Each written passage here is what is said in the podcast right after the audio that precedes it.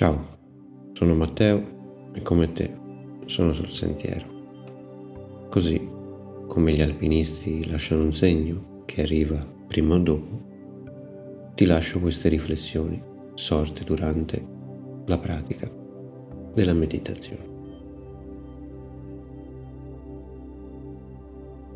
La coincidenza oppositorium, l'unione mistica degli opposti, è uno stato di benessere che sorge dalla congiunzione degli opposti che costituiscono la psiche. Psiche non è mente, non è corpo, ma li comprende.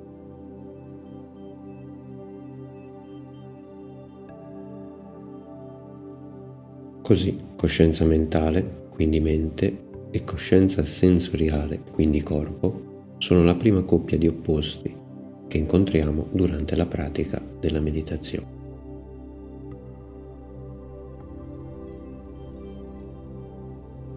La consapevolezza, sati in lingua pali, è ciò che mantiene in sintonia la mente con il corpo, la coscienza mentale con quella sensoriale. Dunque in meditazione il ponte per la congiunzione degli opposti passa per la consapevolezza. Nel mentre diventiamo consapevoli, gli opposti che abitano la psiche entrano in sintonia e noi con loro. Non a caso, più siamo consapevoli, più la mente è allineata con il corpo, il conscio è allineato con l'inconscio. Ne deriva una mente quieta, non perturbata da meccanismi nevrotici, che spesso derivano da un atteggiamento unilaterale della coscienza sull'inconscio, della mente sul corpo.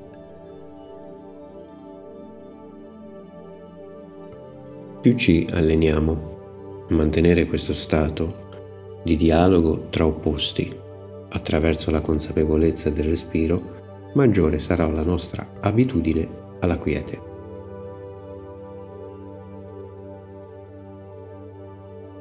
Congiungere gli opposti è un obiettivo comune a diverse tradizioni spirituali. In alchimia, la congiunzione degli opposti è identificata con la fase delle nozze alchemiche, l'unione del principio maschile e di quello femminile che danno origine alla pietra filosofale. La pietra filosofale è uno dei simboli del sé. Il sé rappresenta la totalità della psiche, dà senso alla nostra vita, conoscere e realizzare il proprio sé è il punto di arrivo per ogni pratica di crescita interiore. La congiunzione degli opposti è una fase preparatoria importante. Per lo yoga kundalini, la congiunzione degli opposti si trova a livello del chakra Anahata. Leggiamo nel volume La psicologia dello yoga kundalini di Carl Gustav Jung che Anata Chakra si colloca sopra il diaframma centro del cuore o dell'aria, di cuore e polmoni, aria, respiro. E il respiro è proprio uno degli oggetti principali su cui noi esercitiamo la nostra consapevolezza.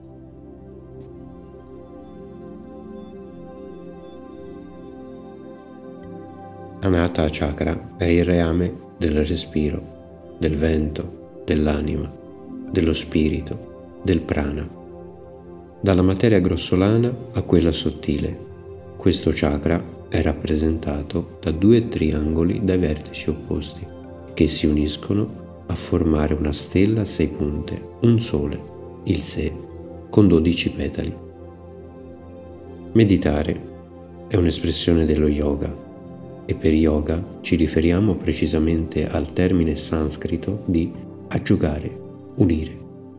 Durante la meditazione mente e corpo si uniscono e noi con loro e anche le altre coppie di opposti più sottili che abita la nostra psiche tendono alla sintonia, alla coincidenza oppositorum. Dunque psiche è coscienza e inconscio, è il Tao, è il bianco per la parte conscia, è il nero per la parte inconscia, bianco è luce, nero tenebra, sole, notte. Maschile e femminile sono una delle principali coppie di opposti che racchiudono tante altre varietà di opposti come il pensiero, l'azione, il logos per la polarità maschile, la sensibilità, la ricettività, la trasformazione per quella femminile.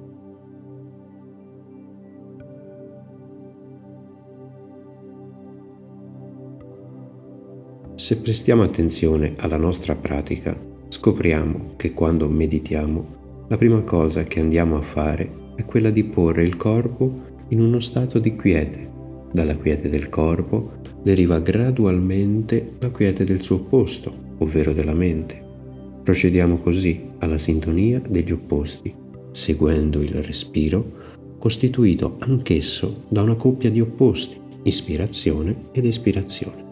L'ispirazione si lega al principio femminile, l'espirazione a quello maschile, unione mistica di opposti, come nel Tantra.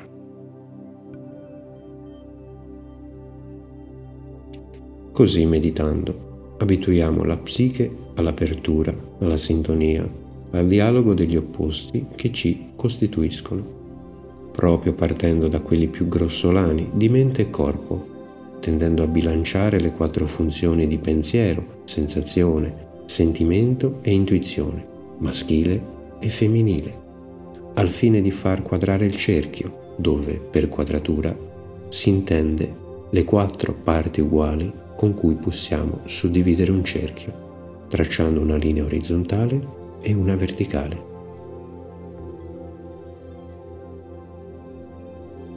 Il cerchio è un altro simbolo del sé, centro e totalità della psiche. Psiche come sorgente di vita che ci precede e succede.